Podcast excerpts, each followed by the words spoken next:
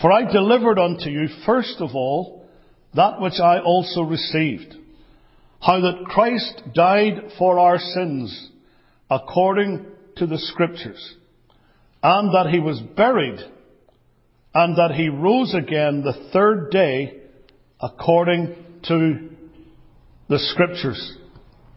The story of the conversion of two notable skeptics of the 18th century is a great illustration of just how convincing and conclusive is the evidence for the resurrection.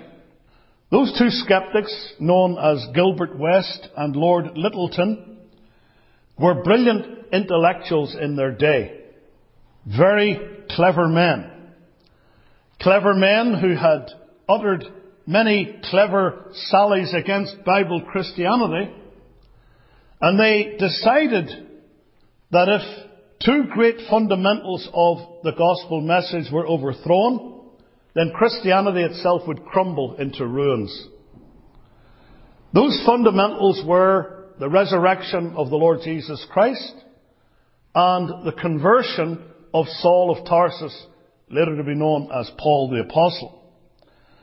So Gilbert West undertook to write a treatise on the resurrection, seeking to prove that it was a fabrication and a falsehood. Lyttelton vowed to produce a treatise demonstrating that Paul was not in fact miraculously converted on the Damascus road at all. And so the pair of them started to sift through the evidence, which they believed was pure fabrication, and which they were determined to expose and destroy. From time to time, West and Lyttelton would meet together in conference to see how they were getting on.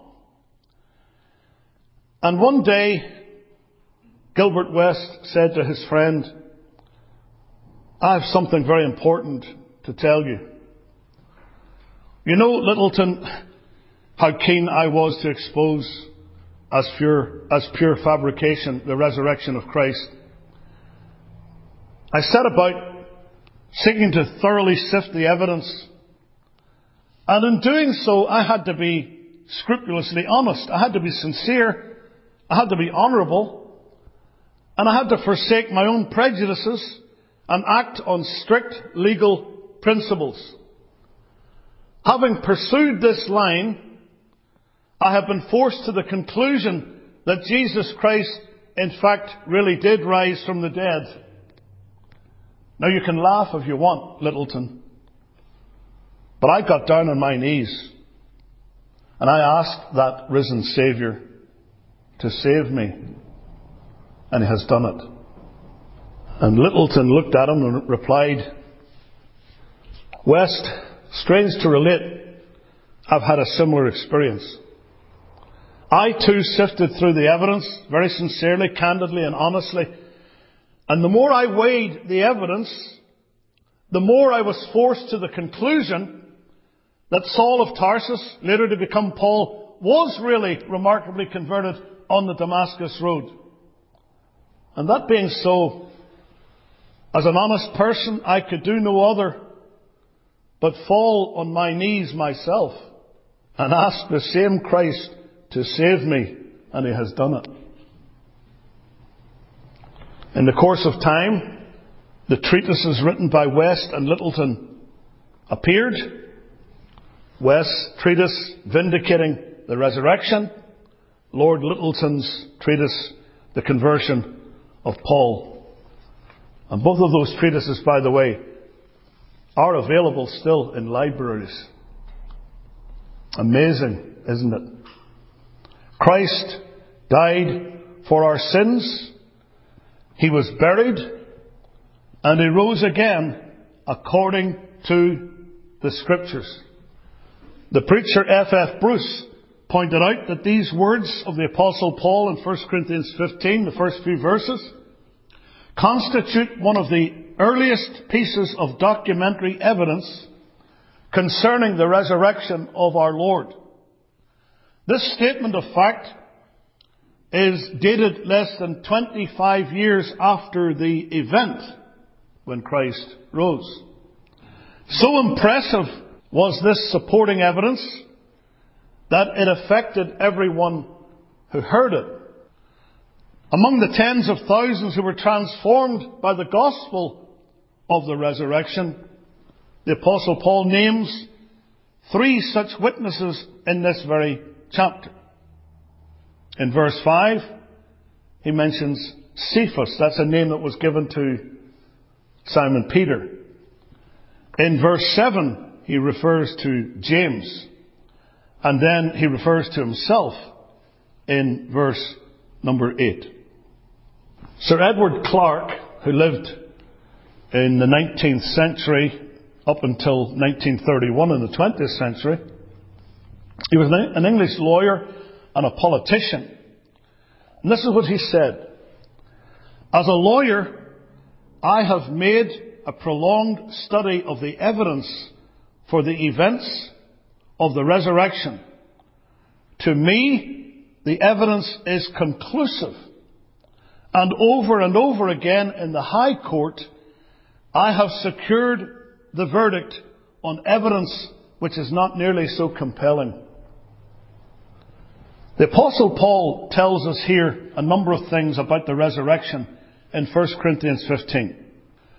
For example, he says in verse 15, or sorry, verse 14 of chapter 15, in verse 17, and in verse 19, if Christ be not risen from the dead, if Christ be not risen, then is our preaching vain. So we're wasting our time being in church and hearing the preaching of the word. And your faith is also vain. It's a waste of time for you to believe anything in regard to Christianity. He goes on to say in verse 17, if Christ be not raised, your faith is vain, you're yet in your sins. So you're not forgiven at all. Your sins have not been removed by Christ if he has not risen from the dead. And then in verse 19, if in this life only we have hope in Christ, we are of all men most miserable. If this is all there is, then of course when we die, there is no hope. So it's very important that we understand the significance and the value of this event that we commemorate on Easter Sunday and every Lord's Day, in fact. Everything depends upon this central truth. A risen Christ. If Christ was not raised, our preaching is vain, our faith is false, and we are actually in a state of abject misery. So today what I want to do is consider the witnesses to the resurrection. Who and what are those witnesses?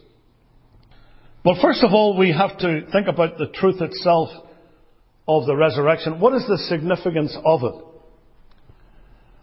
The Bible teaches us that God the Father raised Christ from the dead in fulfillment of the Scriptures. That's what Paul says here a couple of times over in verse 3, according to the Scriptures. In verse 4, according to the Scriptures. He declared Christ, the Lord did, the Father did, He declared Christ to be His Son. He did that at His baptism. When there was a voice from heaven, this is my beloved Son in whom I am well pleased. Again, he testified to that at the transfiguration when the Lord went up into the mountain with three of his disciples, Peter, James and John. There was a voice from heaven. He said, this is my beloved Son, hear ye him. So God testified to the fact that Christ was his Son. And the resurrection testifies to the acceptance of Christ's redemptive work, His sacrifice, and it guarantees the justification, the spiritual life, and the final resurrection of all true believers. These are all predicated upon this truth of the resurrection. If Christ is not risen, He's not the Son of God. If Christ is not risen, his work has not been accepted by the Father. If Christ is not risen, believers cannot be justified before God on account of his work. They don't have spiritual life. And they will not experience, in the end, resurrection. So let's think about the fact of the resurrection being at the very heart of the gospel. Isn't it interesting that when Paul began here in 1 Corinthians 15, he said to those in the church there at Corinth, I declare unto you the gospel which I preached unto you. What is gospel? The word gospel means good news or glad tidings. So here's the good news. What is that good news? Well, it's that which he said, I received myself first of all. And that's really important for preachers. Paul also said this in 1 Corinthians 11 when he talked about the, the details about the communion feast. He said, I delivered unto you first of all that which I also received. I'm talking to you about something that I myself believe. I'm talking to you about something that I myself have experienced. Perhaps this is why many preachers do not preach the gospel because they've never received it themselves. How can you speak to God's salvation and what the Lord has done for your soul if the Lord has not done anything for your soul? It would be a bit like a thief lecturing people on honesty. So first of all, Paul says, here's something that I believe because I have received it myself. The Lord delivered it to me. And here's the truth. That Christ died for our sins. He was buried and he rose again the third day. The fact of the resurrection, therefore, is at the very heart of the gospel. Now, as we study the Bible, we see that there are a number of witnesses to the resurrection. The witness that I want us to think about, and obviously we're in here immediately, is the witness of the New Testament. Before we come to the Old Testament, we'll do it in reverse. We'll come to the New Testament first. And we see that the witness of the New Testament is that the resurrection was the work of the Father. And there are so many scriptures that prove this. Let me just point some of these out to you. You can look them up or just take a note of them and then look them up later. I'll probably get there quicker because I have these notes in front of me and you have to follow on behind. So if you want to just write down the references, you can do that. Look them up afterwards. But I'll go to these references. Acts chapter 2 and verse 24. Speaking of Christ, it says, whom God hath raised up, having loosed the pains of death, because it was not possible that he should be holden of it. So, God is referring to the Father there, raised up Christ. Look at chapter 3 and verse 15. Well, we'll read verse 14 as well. But ye denied the Holy One and the just, and de- desired a murderer to be granted unto you. That was Judas, or sorry, Barabbas. Remember they were given the choice. Do you want this man to be set free or Barabbas? They said set Barabbas free, the murderer. And killed the Prince of Life, whom God hath raised from the dead. Again, it's showing us that the Father raised him from the dead. And this is a recurring theme in the New Testament. I'll just pick out a few more verses. Ephesians chapter 1 verse 20. The, talking about the mighty power that he has, which he wrought in Christ, when he raised him from the dead and set him at his own right hand in the heavenly places. The book of Colossians that we've been studying recently, chapter 2 verse 12 says, buried with him in baptism, wherein also ye are risen with him through the faith of the operation of God, who hath raised him from the dead. You see this? God the Father raised him. Again, he was raised by the power of the Holy Spirit.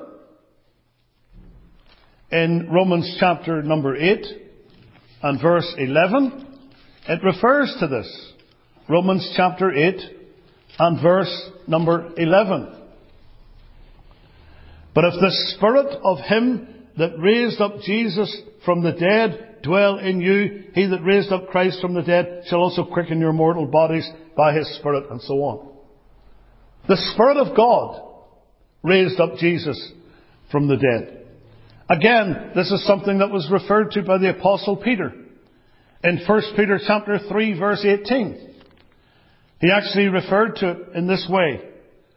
For Christ also hath once suffered for sins, the just for the unjust, that he might bring us to God, being put to death in the flesh, but quickened, and that word means made alive, by the Spirit. So the Lord was raised by the power of the Father, by the power of the Spirit. And he was raised by his own power. And this is a remarkable thing. The whole Trinity is involved in the resurrection. Because in John's Gospel, chapter 10, the Lord Jesus, when he was speaking about himself as the Good Shepherd, he said in verse 17, Therefore doth my Father love me, because I lay down my life, that I might take it again. No man taketh it from me, but I lay it down of myself. I have power to lay it down, and I have power to take it again. This commandment have I received of my Father.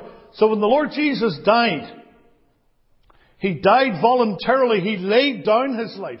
Even though men did what they did to take away His life, He actually gave up His life. But the same is true in the resurrection. He took again life unto Himself. So he's raised by the Father, he's raised by the Spirit, and he's raised by his own power. This is the witness of the New Testament.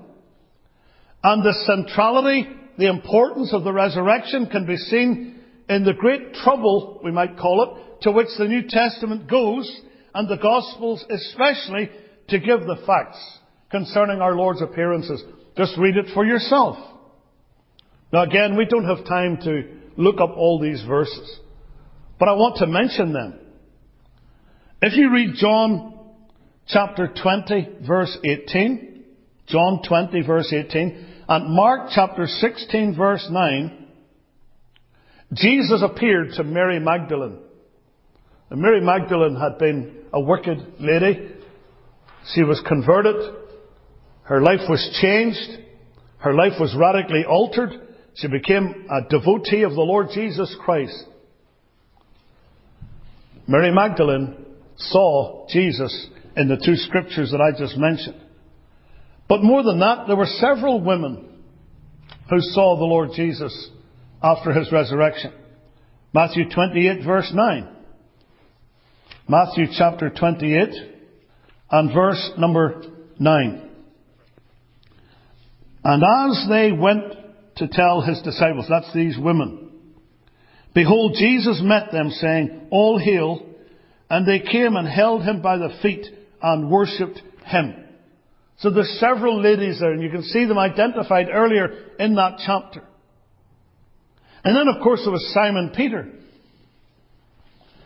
In Luke chapter 24 and verse 34, it says that they said, the eleven that were up in, in the upper room, the Lord is risen indeed and hath appeared to Simon. And obviously Paul confirmed that in 1 Corinthians 15 in verse 5 when he said he appeared to Cephas. And Cephas, if you look into it, was a name for Simon Peter. Luke chapter 24 records the conversation Jesus had with the two disciples. It mentions them there, two of them who went to a village called Emmaus, not Emmaus, Pennsylvania, but Emmaus over in the Holy Land, which was from Jerusalem about three score furlongs. And it says they talked together of all the things that had happened. The Bible tells us about those two people. One of them's name was Cleopas, verse 18 tells us. And there's a discussion there between these two and the Lord Jesus Christ. And it was obvious that they didn't believe he was risen from the dead. They, their hopes had been dashed. They, they said, we, we trusted it, that it had been he that would have redeemed Israel. And beside all this, today is the third day since these things were done. And so what they're really saying is this is the third day. He was supposed to rise on the third day. It hasn't happened. But the Lord was right in front of them. They were talking to Him. Their eyes were holding, you see, that they could not understand that it was Him.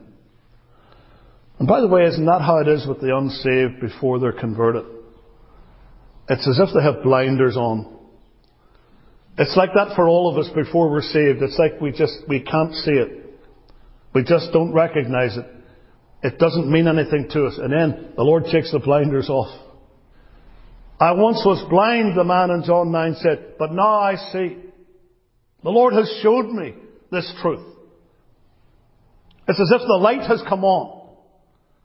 And all the darkness has disappeared and our eyes that were holden now see Him and we recognize Christ and we can commune with Christ. That happened to these two on the road to Emmaus. But you'll notice that the Lord Jesus spoke to them, the risen Christ, and then later on, He appeared to the eleven as they were eating. We read that in Luke 24. And it says that the Lord Jesus stood in the midst of them. Verse, 30, verse 33 records that those two on the road to Emmaus rose up, they returned to Jerusalem, but they found the eleven gathered together. Now why were there eleven? Because Judas Iscariot was no longer with them. And they said, the Lord is risen indeed and has appeared to Simon.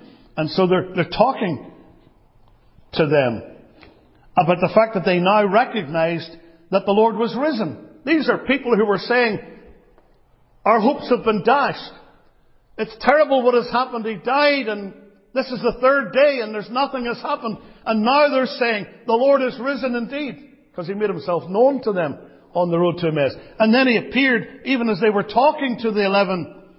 Verse 36 of Luke 24 says, And as they thus spake, Jesus himself stood in the midst of them and saith unto them, Peace be unto you. And of course they thought it was a ghost. They thought they had seen a spirit. Verse 37 says the word spirit and the word ghost is the same word in the English. It's translated from the Greek word. It's the Holy Spirit or the Holy Ghost. They thought they had seen a ghost. And the Lord said, Look, why are you troubled? Why do thoughts arise in your hearts? Behold my hands and my feet. And it is I myself. Look. See my hands? See my feet? See the nail prints? Do you recognize that it's me? And then he said, handle me and see. Look, touch me. For a spirit, a ghost, hath not flesh and bones as you see me have. And when he had thus spoken, he showed them his hands and his feet. This is Luke 24, and if you look at the corresponding portion in John's Gospel, in the chapter 20, you'll see that he showed them his hands and his side. And Thomas was there. Initially, Thomas was doubting Thomas. That's why we call him doubting Thomas. The Lord appeared to the disciples in John 20. The Bible says that Thomas was not with them when Jesus came. But then the next time they met, Thomas was there. And they're talking about the Lord appearing in the midst, and he says, I don't really believe, I don't believe it. Unless I see, and unless I'm able to touch him myself, I'm not going to believe. And so the Lord Jesus actually conceded to that request of his. And you read that beautiful passage in John chapter 20, where it says, when the doors were shut after eight days again, the disciples were within and Thomas was with them. Then came Jesus, the doors being shut, and stood in the midst and said, Peace be unto you. Then saith he to Thomas, pick them out from the rest. Reach hither thy finger and behold my hands, and reach hither thy hand and thrust it into my side, that side that had been opened by the Roman spear. He says, and be not faithless, but believing. And look at what Thomas said. Thomas answered and said unto him, My Lord and my God. Oh, how the cults will tell you that Jesus Christ is not God. The Mormons, Church of Jesus Christ of Latter-day Saints, as they call themselves, come around your doors and tell you that Jesus Christ is not God. The so-called Jehovah's Witnesses, what a misnomer that is. They're not witnesses to Jehovah. They're witnesses to the teachings of Charles Taze Russell. They're Russellites. They don't believe that Jesus Christ is God. I've had them at my door mocking, mocking the doctrine of the deity of Christ, mocking the doctrine of the Trinity. And all the cults can all be lined up and they have this common denominator. They do not believe that Jesus Christ is God. Oh, but if they were like Thomas and they met the Lord, they would say, My Lord and my God. A preacher was once asked, how do you know that Jesus Christ is God? He said there's two things. Number one, the Bible says it. And number two, what Jesus Christ has done for me in my life, only God could do.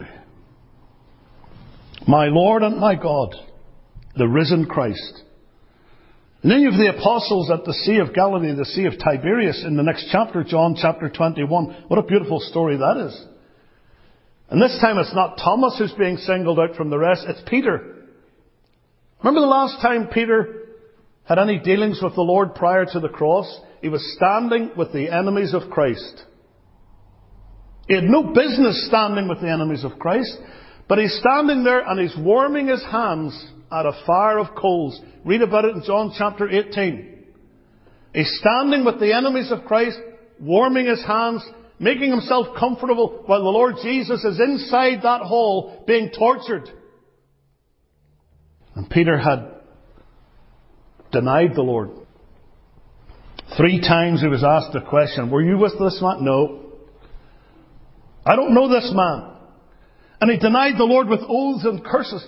You know, it's amazing to me, it should be amazing to you, how far a believer can fall if the Lord allows him.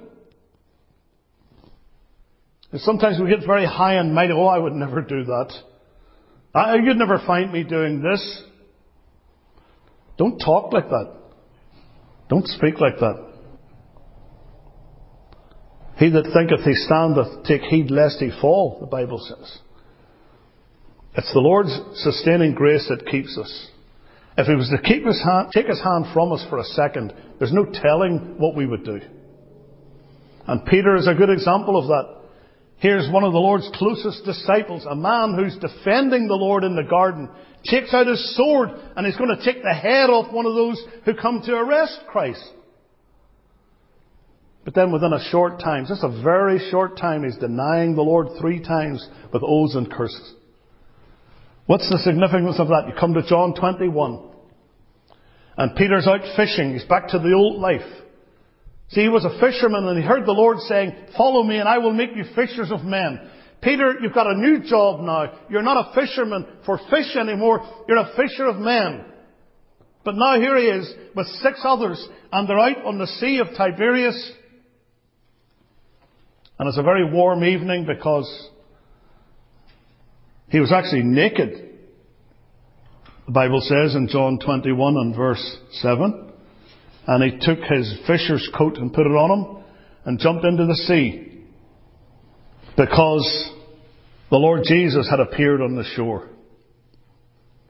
What a touching scene this is. One man called this breakfast on the beach. It tells us in verse 9 that they came to land and as soon as they were come on land, they saw a fire of coals there, and fish laid thereon, and bread. And you can only imagine what was in Peter's mind when he saw that fire of coals. The last time he saw a fire of coals, he was standing with the enemies of the Lord, denying the Lord. And now there's the Lord standing beside this fire of coals, and he's made his breakfast for him. And he takes special dealings with Peter there. It's a beautiful chapter. Three times he asked him, Lovest thou me? Why did he ask him three times? Because Peter denied him three times. And that's what grieved Peter so much. The Bible tells us that here.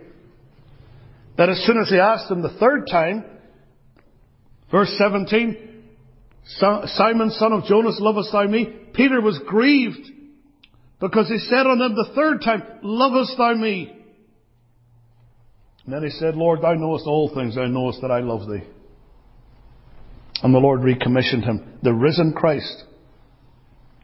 But he appeared to those other six that day on the beach. And then, of course, he appeared to above 500 brethren at once. Read that in 1 Corinthians 15 and verse 6. Uh, more than 500 people at one time saw the risen Christ. Were they all liars when they talked about it? Then there was James, 1 Corinthians 15, 7. And all the apostles, we've already mentioned this in Luke 24.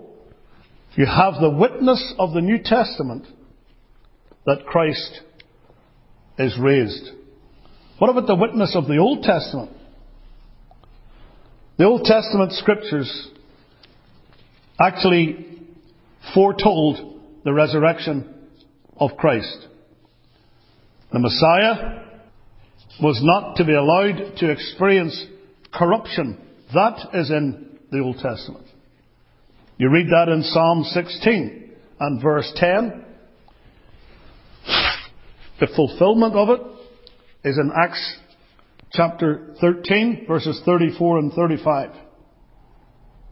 He was not to experience corruption. You know, the Lord Jesus died and his body never experienced what our bodies would experience if we died. Because when our bodies die, they immediately start to corrupt. If you leave a body long enough after death and it's not embalmed, it will begin to smell. That happened with Lazarus. Remember how the sisters were all worried about Jesus raising him. They said, Lord, he's already been in the grave four days already, and that hot eastern climate. By this time he stinketh. And the reason for that is that he was not embalmed. How do you know he wasn't embalmed? Because the ointment that was for his embalming, his sister kept for Christ. But the Lord Jesus' body never ever saw any corruption. The Lord Jesus bore our sins, but he has no sin. And that's the reason why his body never corrupted. But it lay in the grave for those days until he was raised. And the Old Testament said that it would happen.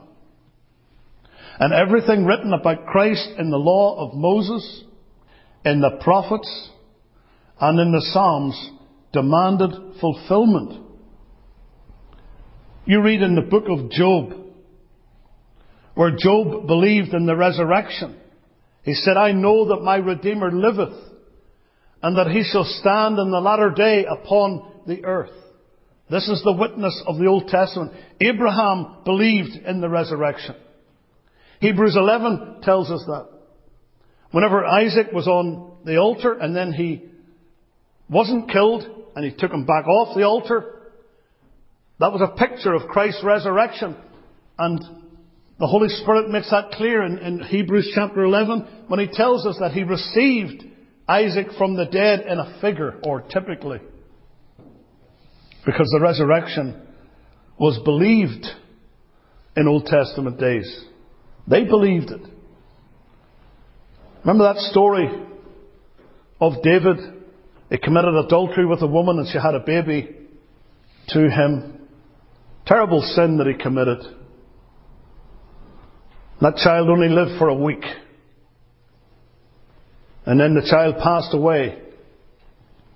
And David had been praying and fasting while the child was alive, but when the child died, he began to eat again. He wasn't fasting anymore, and his servant said, What is it? Why are you, why are you not mourning? Why are you not fasting now that the child is gone? David said, Here's the reason. Because I can't bring him back, but I shall go to him. I shall go to him. What did he mean by that? Well, he meant that whenever he died, he would go to heaven. Ultimately, he would be raised. David believed in the resurrection. The witness of the Old Testament is clear. And that, my friends, is why it says in 1 1 Corinthians 15 in those first few verses, according to the scriptures. Think about that. What scriptures? Well, there were some of the scriptures of the New Testament had not yet been written, they had not, not yet been penned. Paul there is referring to the entire body of the Old Testament scripture. When he says that Christ died according to the scriptures, that he was buried and he was raised again according to the scriptures, what is he talking about? He's talking about what we call the Old Testament. And Paul, of course, being a member of the Sanhedrin when he was Saul of Tarsus, was a student of those Hebrew scriptures. He knew the Bible inside out and back to front, even though he wasn't converted. And from his familiarity with those scriptures, he could declare with categorical impressiveness that Christ rose again the third day according to the scriptures. In other words, the law, the prophets, and the Psalms all predicted the resurrection of the Lord Jesus.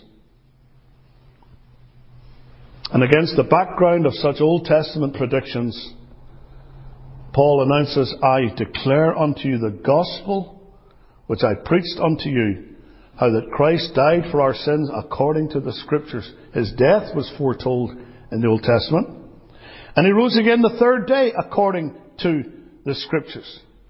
The resurrection of the Saviour is a fact of prophecy. But think about another witness to the resurrection. The witness of Christ himself. We don't have time to look up all these scriptures, but you will find that at the beginning of our Lord's ministry, he had hinted at his resurrection. Turn with me to John's Gospel, chapter 2. From verse 19. So the Lord, Lord Jesus knew all that was going to happen to him in fact, He knows everything that's going to happen to any of us because He's purposed it. But the witness of Christ here, at the very beginning of His ministry, we see it in John chapter 2 from verse 19. Destroy this temple and in three days I will raise it up. Of course, they misunderstood His words.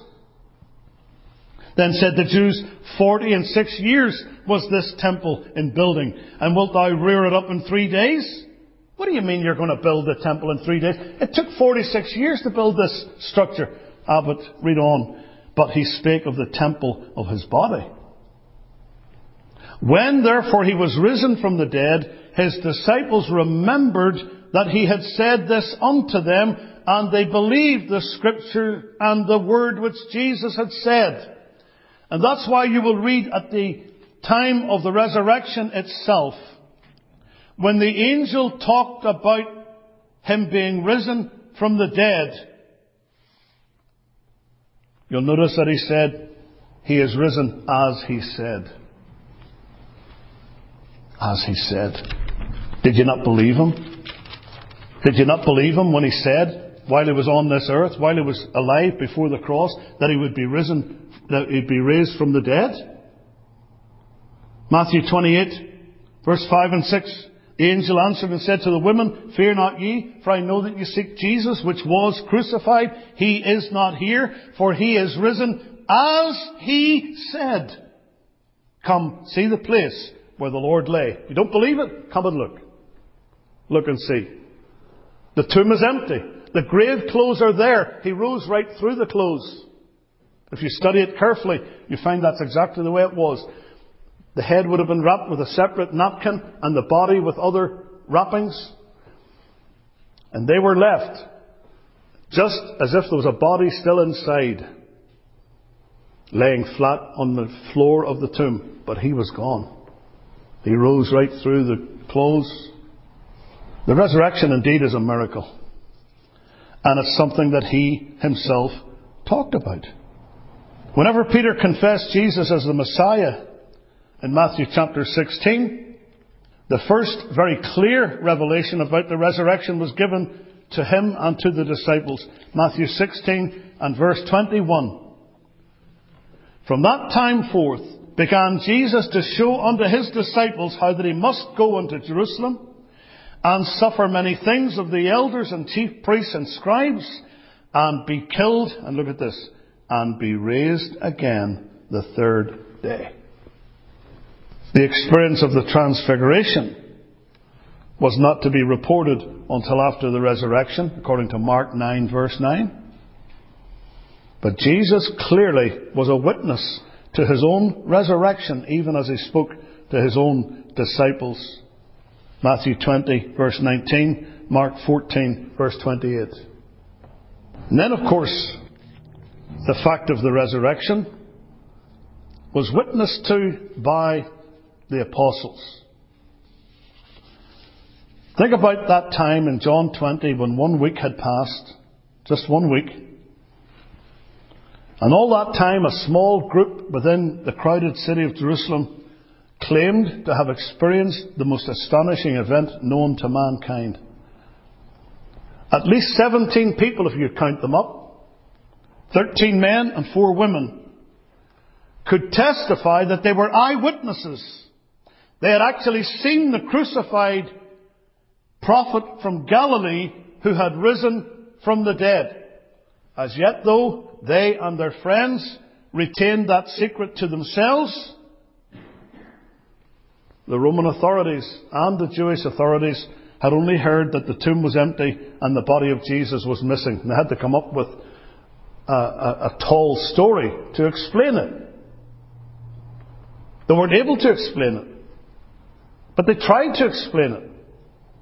And so when the guards that were put onto that tomb of Jesus were examined, they told their superiors, his disciples came by night and stole away his body. Well, that was like signing their own death warrant because the penalty for a Roman soldier sleeping on duty was death. And there were a whole bunch of them. Did they all fall asleep? Would the disciples who had been scurrying away in fear, they all forsook Jesus and fled? Not a one of them remained except John came to the cross and stood under it with his mother Mary and the others. They were like a bunch of frightened rabbits and they headed off into an upper room where they were gathered, the Bible says, for fear of the Jews. So here's these men afraid of what would happen to them but they're bold enough to take on this group of Roman soldiers and roll back that stone and take Jesus' body away? Really? You expect me to believe that? But that's what people said in that day.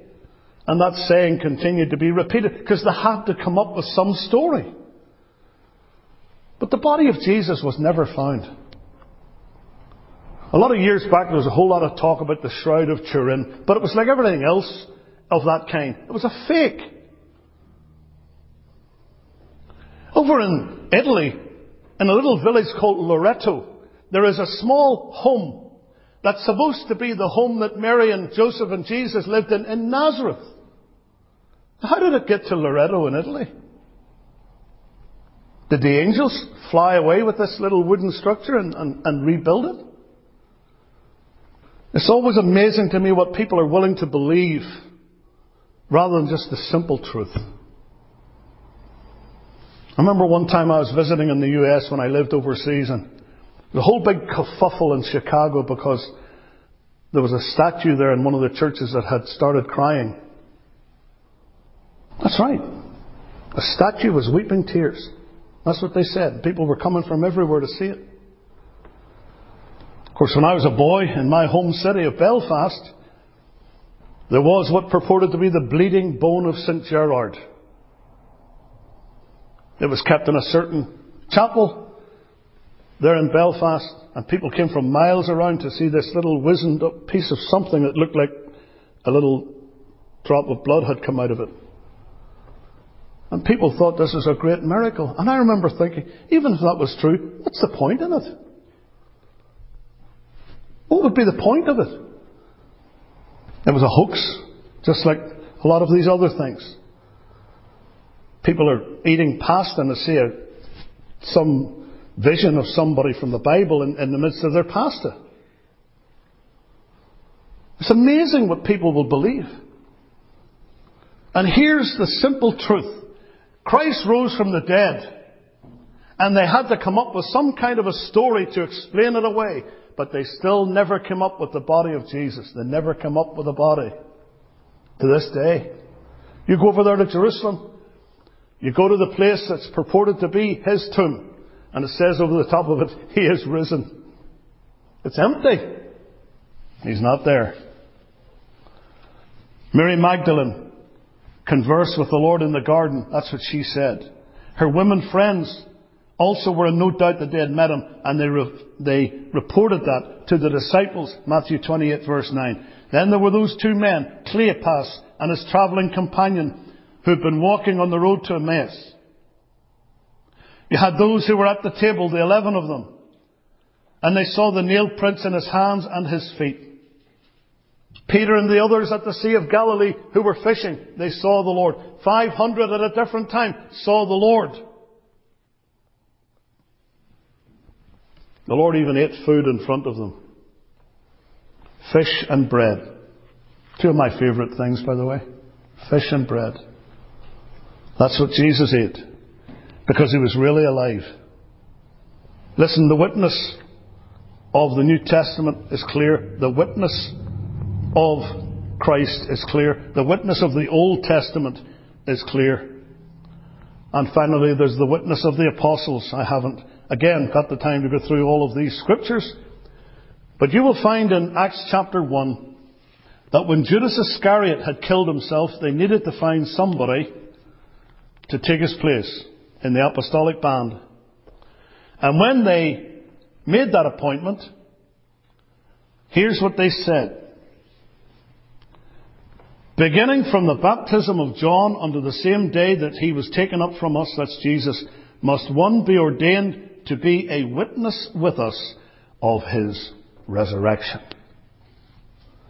See, that was the thing about the fact of the resurrection.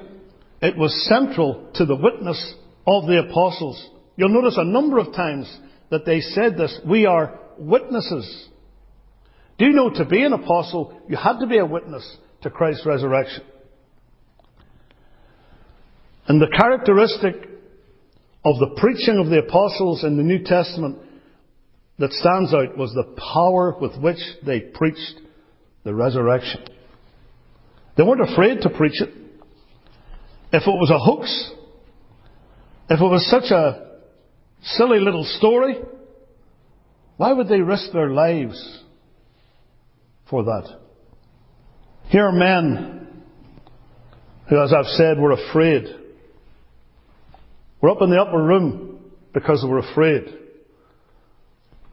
And then something happened. They met the risen Christ. And from that day, all the fear disappeared. And you find them boldly proclaiming his resurrection. Do you think it's sensible that men would be allowing themselves to be laughed at, mocked, but more than that, persecuted, put to death, put in prison for something that they knew to be a lie.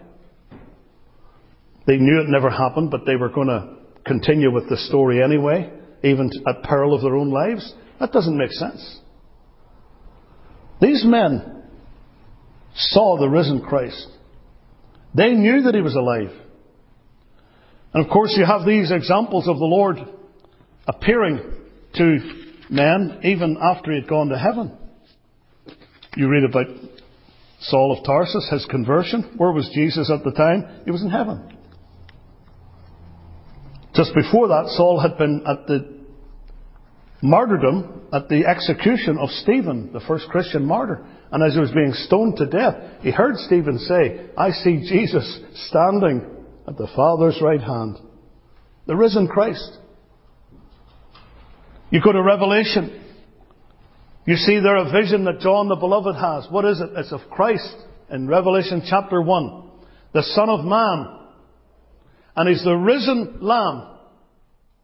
You go on through Revelation to see the worship that's taking place in heaven. And they're singing to the risen Lamb. The Lamb that was slain, but is now alive. I am he that liveth and was dead. And behold, I am alive forevermore. That's what Jesus said to John the Beloved. And thank God today we know, and we are witnesses also to this fact, that Christ is risen. This is at the heart of gospel preaching. There is a living Saviour. One who is able to save you to the uttermost.